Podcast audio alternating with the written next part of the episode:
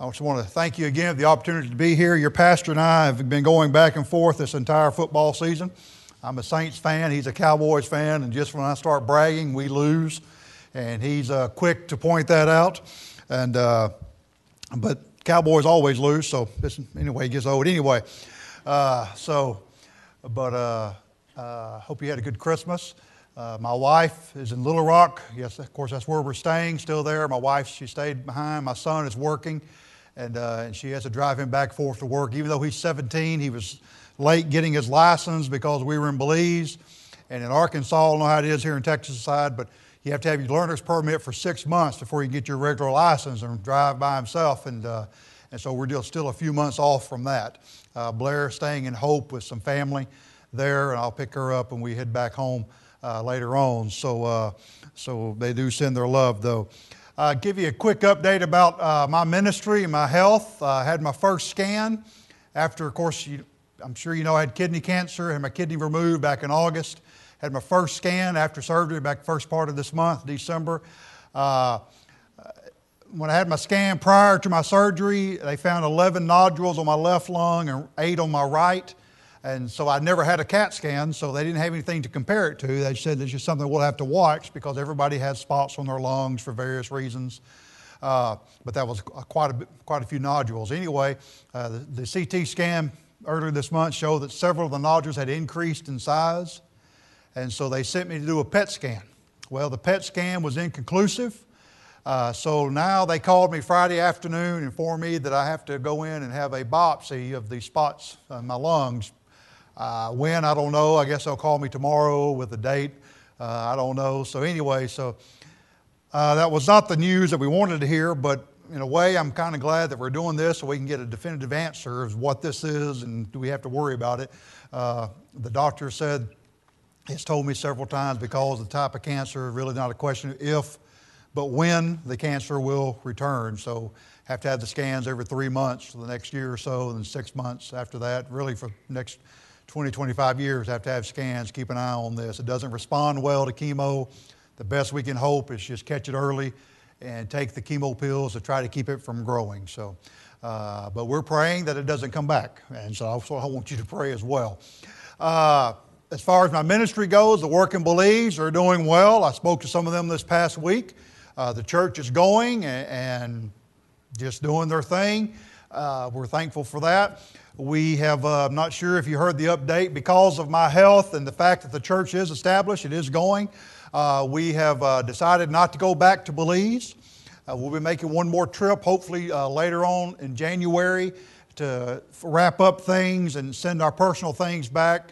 Uh, but with the blessing of my sending church in Hamburg, Promised Land Church in Hamburg, Arkansas, they are behind, behind me on this decision, understand. For quite some time, we've been praying. Anita and I have been wanting to go to Spanish language school. We want to learn Spanish. Uh, but we never had the opportunity because we lived in Belize. Belize was an English speaking country, and we were working with English speaking people. And so, and there wasn't really a place to learn Spanish in Belize, even though we're right there by Guatemala. Uh, the opportunity never arose. For us to go to language school, we'd have to leave the country. And we weren't ready to do that yet because the work wasn't ready for us to be gone that amount of time? Well, we just prayed for God to open a door for us to go to language school. Well, this was not the door we expected Him to open. Uh, we found out I had cancer, but nonetheless, uh, we've looked at this, and there's a language school in Edinburg, Texas, which is South Texas, out Mission, McAllen, Texas, about 20 minutes from the border. Uh, it's been there for many years. A lot of missionaries have gone through there, very conservative uh, language school. Uh, it's also a seminary, a Mexican seminary. Uh, as a language school that we've looked into, we've visited, and and we have prayed, and we're going to apply and try to uh, go there. The, it starts in August. And so I'll have several months of deputation trying to make sure we raise our support. Our support is still there and raising funds for the, for the school itself, for the language school. It's a nine month school. And so uh, and so we have a burden to work with Hispanic speaking people, and you know as well as I do the tremendous need of that, even here in the States.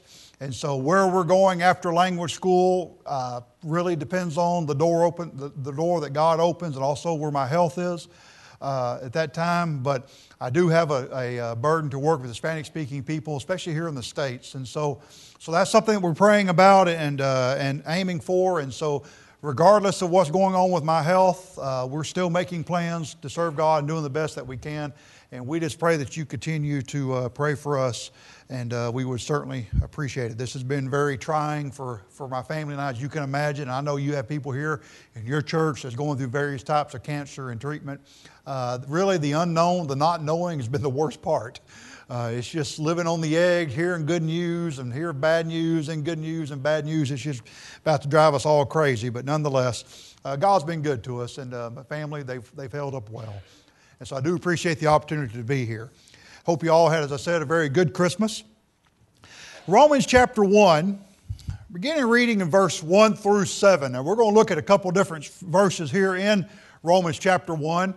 But Romans chapter 1, beginning in verse 1, says, Paul, a servant of Jesus Christ, called to be an apostle, separated unto the gospel of God, which he had promised afore by his prophets in the Holy Scriptures, concerning his son Jesus Christ our Lord, which was made in the seed of David according, made of the seed of David according to the flesh, and declared to be the Son of God with power, according to the Spirit of holiness by the resurrection from the dead, by whom we have received grace and apostleship for obedience to the faith among all nations for his name, among whom are you also the called of Jesus Christ to all that be in Rome, beloved of God, called to be saints, grace to you and peace from God our Father and the Lord Jesus Christ. Now, I want to speak this morning, and I want to title this message, A Man Can't Just Sit Around.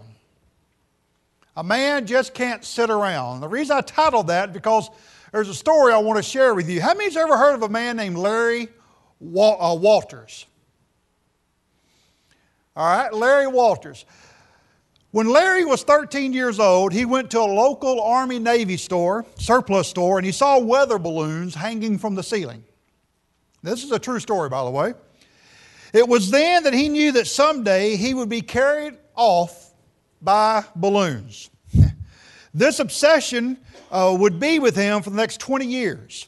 On July the 2nd, 1982, Larry tied 45 helium filled balloons to a Sears lawn chair in the backyard of his girlfriend's house in San Pedro, California. Now, with the help of the ground crew, and by ground crew I mean his drunk buddies that were with him that day, Larry then secured himself into the lawn chair where it was, which was anchored to the bumper of, of a friend's car by two nylon tethers or ropes. He took with him many supplies he took a BB gun to shoot the balloons when he was ready. He wanted to shoot the balloons out with the BB gun so he would gently float back down to earth.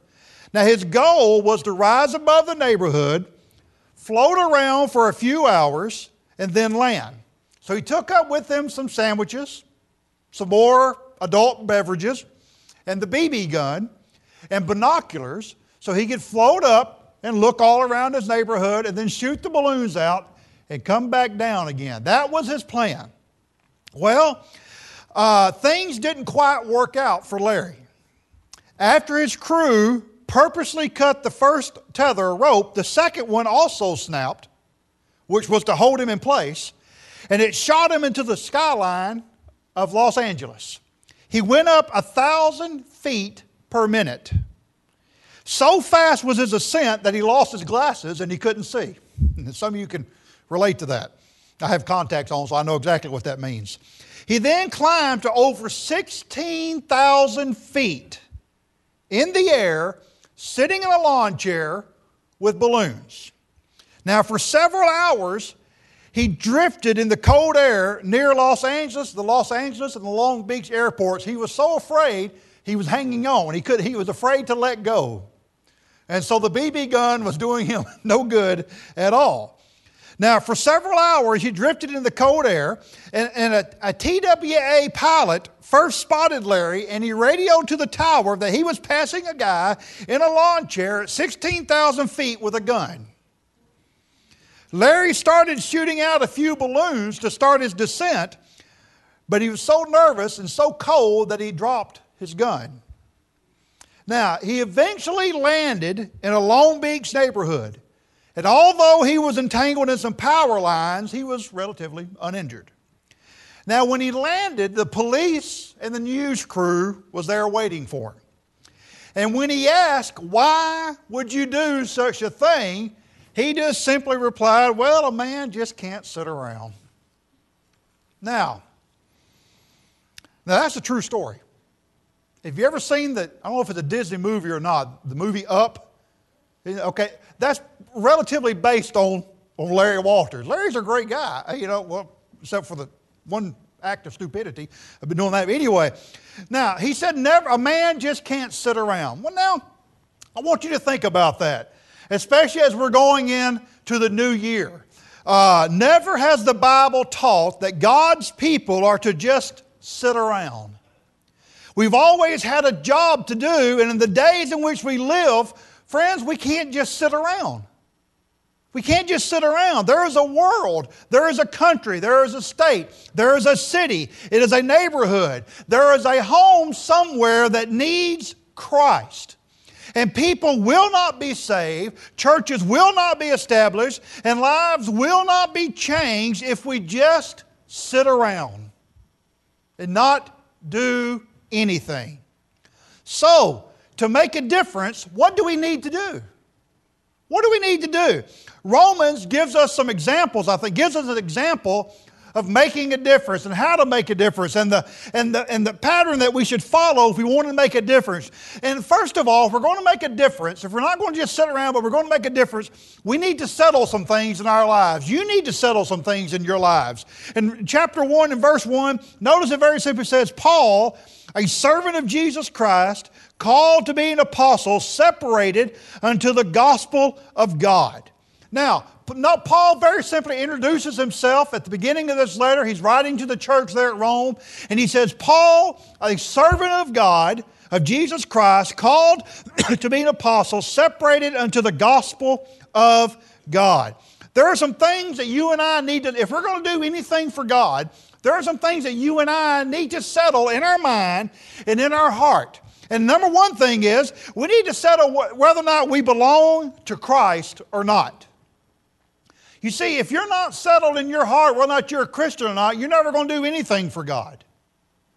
And if you're not settled in your mind that you are a child of God, how can you expect to be used of God? Paul said in 2 Timothy, uh, 2 Timothy 1 and verse 12, he says, For the which cause I also suffer these things. Nevertheless, I am not ashamed, for I know whom I have believed, and I am persuaded that he is able to keep that which I have committed unto him against that day. Paul said, I am persuaded. Paul said, I know beyond a shadow of a doubt that I am a child of God. And there are multitudes of people today that they don't have that peace of mind. Number one, they've never trusted Christ as their Savior. Therefore, they don't have that peace. They don't have that security. They don't have that, that, that intimate knowledge of knowing that they are a child of God and no matter what happens, they're going to heaven. Why? Because they've trusted in Christ as their Savior. But on the other hand, you've got saved people who not, haven't settled it in their mind either. Because they've got things going on in their life, or maybe they've been taught, or that maybe they view their salvation like we view uh, other things, that if we neglect it or we abuse it, we'll lose it. Well, we need to settle in our mind if we're a child of God, we are a child of God.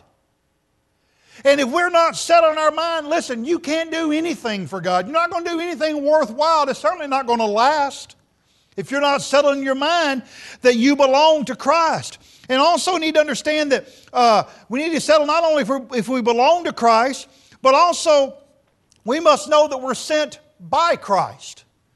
In 1 Timothy chapter 1 and verse 12, he says, uh, let me get over here one chapter off. 1 Timothy 1 and verse 12, Paul says, And I thank Christ Jesus our Lord, who hath enabled me, for that he counted me faithful, putting me into the ministry. Now, I understand that Paul's talking about himself as a preacher, and he's writing to young Timothy, who's a preacher and being sent by God, called by God to proclaim and preach the Word of God.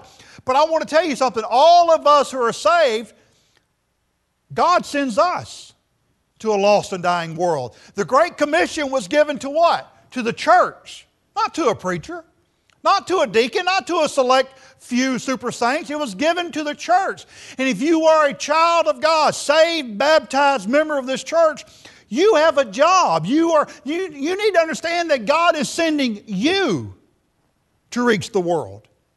God is sending you to reach the people in your, in your, little, your little area, wherever you live, in your little piece of the earth that you live. God has placed you there for you to be a witness for Him. You can't just sit around.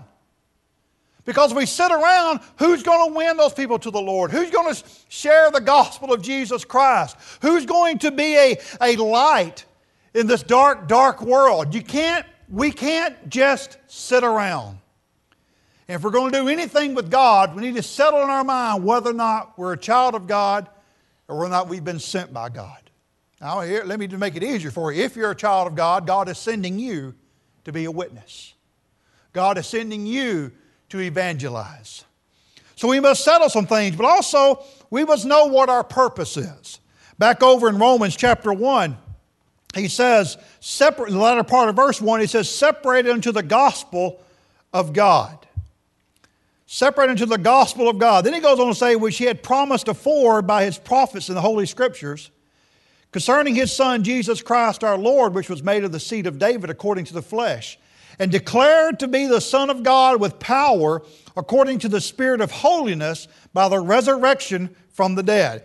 But I want you to go back to verse 1, the latter part of that, he says, separated unto the gospel of God. Paul's purpose Paul knew that his purpose was to make Christ known. Look in verse 14 and 15 in Romans 1. He says, I am a debtor both to the Greeks and to the barbarians, both to the wise and to the unwise. So, as much as is in me, I am ready to preach the gospel to you that are in Rome also. Paul knew what his purpose was. He says, I'm a debtor, I'm in debt. I have an obligation to share the gospel of Jesus Christ. He said, Why? Because think about it. Paul never forgot. Here's the problem I think with a lot of, lot of us who are saved. I think after a while we forget that we were one time, once lost. We were going to hell. We were separated from God. We had no hope at all. We may not have been bad people compared to the world, but we were still sinners in the eyes of God. We were not covered by the blood of Jesus Christ, but yet someone cared enough to tell us about Jesus. Cared enough to pray about us, to pray for us, to pray with us. Someone cared enough to invite you to church. Someone cared enough to, to share with you the love of Jesus Christ and, and, and you believed what you thought about what they said, and you, excuse me, you, you thought about that. You recognized your condition before God and realized you had no hope at all. And you trusted in Christ as your Savior and you became a child of God. Nothing that you've done, there's no way you could do that. You can no more save yourself than you could stand in a bucket and pick yourself up. You can't do it. But yet, here you sit this morning, a saved child of God, because someone told you. Now, the question is who will you tell? Because you would not have gotten saved if someone had not shared the gospel of Jesus Christ with you. And no one else. Some, sometimes I think that we think there's a plan B. well, if I don't, someone else will. Maybe, just maybe, they're okay. Listen, there's only one way to heaven, it's through Jesus Christ. And if we don't share the gospel, how will a person ever be saved? Paul says, I'm in debt. You say, how was he in debt to the Greeks and the barbarians and the Jews? What do you mean he was in debt to them? He owed them.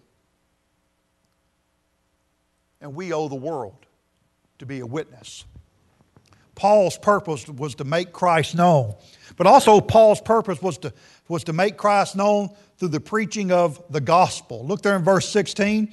He says, For I am not ashamed of the gospel of Christ, for it is the power of God unto salvation to everyone that believeth, to the Jew first and also to the Greek. In, in 1 Corinthians chapter 1, verse 18, he talks about the, the, the, uh, the foolishness of the cross. He says, For the preaching of the cross is to them that perish foolishness, but unto us which is saved, which are saved, it is the power of God. Paul's purpose was to make Christ known, and it was to make Christ known through the gospel of Jesus Christ. Now, I know churches, we, we do a lot of things. You know, we have meals, we have uh, well, we don't call them Halloween things. What we call them Harvest Festival, what the word we use. We have the Christmas things. We do uh, VBS and all these things here to, to reach out to the community and reach people and, and, and make our name known and things like that. And all that is great and wonderful and fine. But let me tell you something. The main purpose behind everything we do is the preaching of the gospel of Jesus Christ. You know, I can go down to Belize, and if you've been to Belize, if you've ever been to a third world country, even here in America, uh, even the, uh, the, uh, the Navajos, there's a lot of poverty. I mean, a lot of people that are really suffering, that are hurt. They have, we may have no money in our pocket, but there's folks that have nothing at all. And, and, and, and the, the human side uh, this is one thing that we I was always mindful of in Belize is you know the human side of me, and even the American. You know, I think it's an American thing as well. Uh, you know, we want to reach out and help people and help everyone that we can because we hate to see people do without, especially the younger they are, the, the harder it is. Uh, we, you know, we want to help people, and I'm not against that, and we help a lot of people in Belize. But the best thing we can do for someone is to share the gospel of Jesus Christ. Now, I understand it's hard to hear the gospel when your belly's growling. I understand that. But, folks, we must never lose sight that it is the, the, the, the, it is the power of the gospel that changes lives. We must never forget that. So we must settle some things. If we're going to do anything for God, we must settle some things for God. We must know what our purpose is. And finally, we must recognize the late hour that we live in. Recognize the late hour that we live in. You see, we live in a day where mankind refuses to recognize God.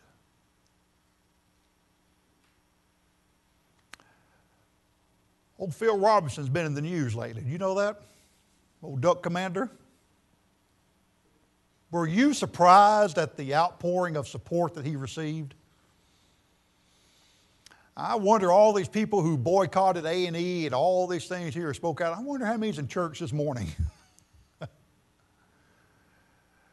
we live, but but you know, and everything he said was true. I mean, there's no doubt about that at all. It was a you know freedom of speech thing, and you know what he said the Bible was true. I mean, but anybody who's ever watched the show and know anything about them should not have been surprised that, that what he said or what he believed. But but I think what the problem is See, we've come to the point where mankind refuses to recognize God. Look there in verse 18 of Romans chapter 1. It says, For the wrath of God is revealed from heaven against all ungodliness and unrighteousness of men who hold the truth in unrighteousness, because that which may be known of God is manifest in them, for God hath showed it to them. For the invisible things of Him from the creation of the world are clearly seen being understood by the things that are made, even his eternal power and Godhead, so that they are without excuse. Because that when they knew God, they glorified him not as God, neither were thankful, but because uh, but became vain in their in, uh, imaginations, and their foolish heart was darkened. Verse 18, the word he says, who hold. The word hold means to press down or to keep down, to keep, you know, to hold it down. Man, man refuses to view the evidence and refuses to even consider God. You see, we got all these, all these examples that God exists. We, the proof is in the heavens and everything else that God exists. But we have, we've come to the point now, and it's always been like this, even in Paul's day, but even more so today, that men refuse to recognize who God is. And so when you refuse to recognize God, you refuse to recognize the lawgiver. And you refuse to recognize the lawgiver, you refuse to recognize the law that the lawgiver has given. So therefore, when you refuse to recognize God, anything goes. And if you speak out against it, then you have the problem, not the person committing or breaking the law. This is where we are today. Mankind refuses to recognize God. This is where we are in our country today. This is where we are in the world today. And what is the result of this holding down or refusing to trust in God or believe in God or acknowledge God?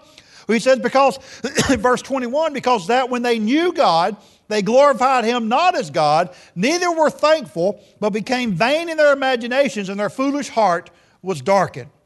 And the end result is mankind rebels against God. You go on to read the rest of this chapter here about all the things the envy and the murder and the debate and deceit and all these backbiters, haters of God, all these things here that Paul lists. The end result of rejecting God leads to a sinful nation. Now, we look at our country today and we say, oh, listen, would you agree that our country is not as godly as it was in the past? Would you say in this country that we're more tolerant of uh, bad behavior than we ever been? Sure, you would. Now, we can blame liberals, we can blame judges, we can blame all these people here, and we're shocked and appalled by this, and we ought to be. But, the, but here's the deal Mankind is just doing what God has said they will always do.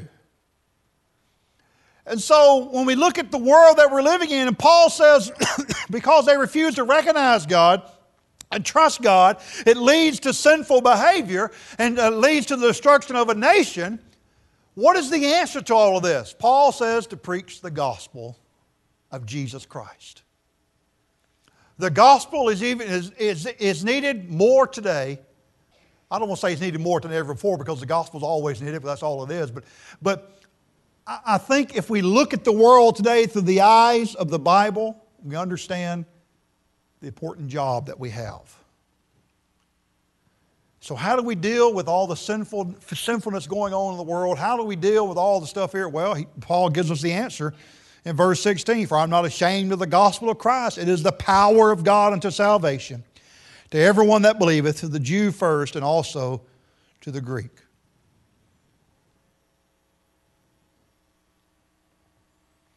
Now, it seems like that we're losing the battle.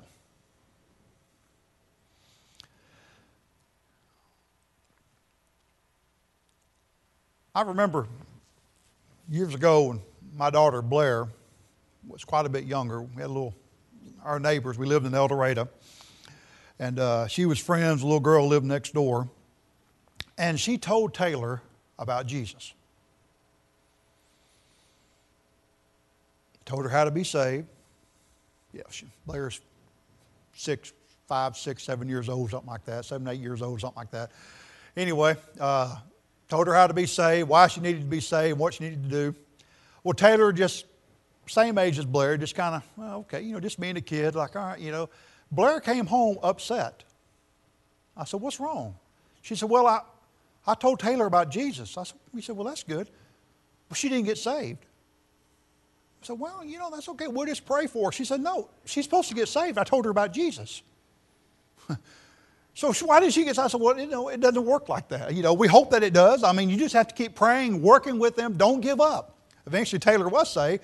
But she was surprised that, you know, I share the gospel it's the good news. why didn't she get saved? You know, it's like a no-brainer to her. You know, uh, you know, why do this? Why or why not? It, and and sometimes we get discouraged because we try to talk to people and they don't listen to us. We get discouraged because we invite them to church, they don't come to church. We get discouraged because they give up, they quit, they stop, and we think, why bother? the world's so bad, people are not going to listen. Well, all I know is this if we don't tell them about Jesus, they never will be saved. So, our job is not to count people getting saved, our job is to share the gospel of Jesus Christ and let God deal with them. Let me give you just one example, and we'll close. when I first went to Belize, there was a, another missionary family living there, uh, part of our work that we were friends with. And where they had lived to start with, uh, they became friends with this Mayan family. Uh, just good friends. And we became friends with them and things like that. Well, that little boy there named Rito. I don't know if you ever, I don't know if, probably didn't meet Rito. Anyway, uh, just worked with Rito. Rito was a teenage boy. Worked with him, worked with him, worked with him. You know, we were just friends with him. And, we, you know, he was one of the boys, we could trust him. He stayed, at, matter of fact, he's staying in my house now while I'm here, while we're here in the States. Uh, but Rito had a lot, you know, a lot of peer pressure, influence. Every time he'd start trying to do something for God, his friends would step in and, uh, uh, and just, you know, give him a hard time. And he'd always, you know, he'd get in church, he'd fall out. You know, he'd get back in church, he'd, he'd get out of church. He'd get in church for a month, he'd lay out for three months, you know, that type thing there. And, uh, but we're always, you know, all, he was honest, and so, know, always worked with him and always a friend. You know, every time we needed to talk, we talk, whatever. Uh, well, he stayed, at my, he stayed at my house a few times, and as I said, he's staying there now. Well, I went back to Belize back in November The tie up some things. We weren't planning on being gone this long, so we had, went back and did some things. Anyway, I was talking with Rito, and and he stayed upstairs. You know how it is, all my books and stuff's upstairs. That's where we had classes and things like that. Well, he didn't have, I, I cut the cable and everything off and stuff like that. Uh, and so all he had to do was read all my different books and things like that. And he's always, you know, he'd, he, he'll email me or call me or text me. He I'm reading this book here. I said, okay, good, you know. He said, I'm reading this book. They, you know, it's a typical preacher. I've got a bunch of books I've never really actually read, like I keep telling my wife I do. But anyway, uh, he's reading all these books. And he told me, he said, and I came back, he said, he said, Brother Joe, he said, I've realized something. And I said, What's that? He said, he said, if I'm going to serve God, he said, I can't wait on my friends. He said, I have to make up my mind to do that. I said, Yes, Rito, you do. And so we talked some more and prayed. Well, before I left last month, I baptized Rito. He joined the church. And he's been working in the church. He helps with the music because he plays guitar. I gave him a guitar and things like that. And so what I'm saying is, God has just called us to do a work. If we just do the work God has called us to do, let God work in the hearts of the people. All we do is share the gospel. We can't just sit around, folks. Like the old saying, if not now, then when?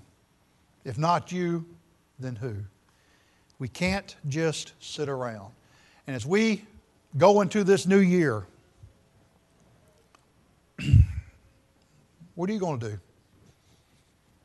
You know, I, I, didn't realize how good of a time I was having with my life because I've always heard time flies, you're having fun. 2013 went by like that. Hasn't seemed that fun to me. This has been a rough year. but apparently, I don't want to say I'm getting older because time flies when you get older. I'm just thinking I'm having a lot of fun I don't know about.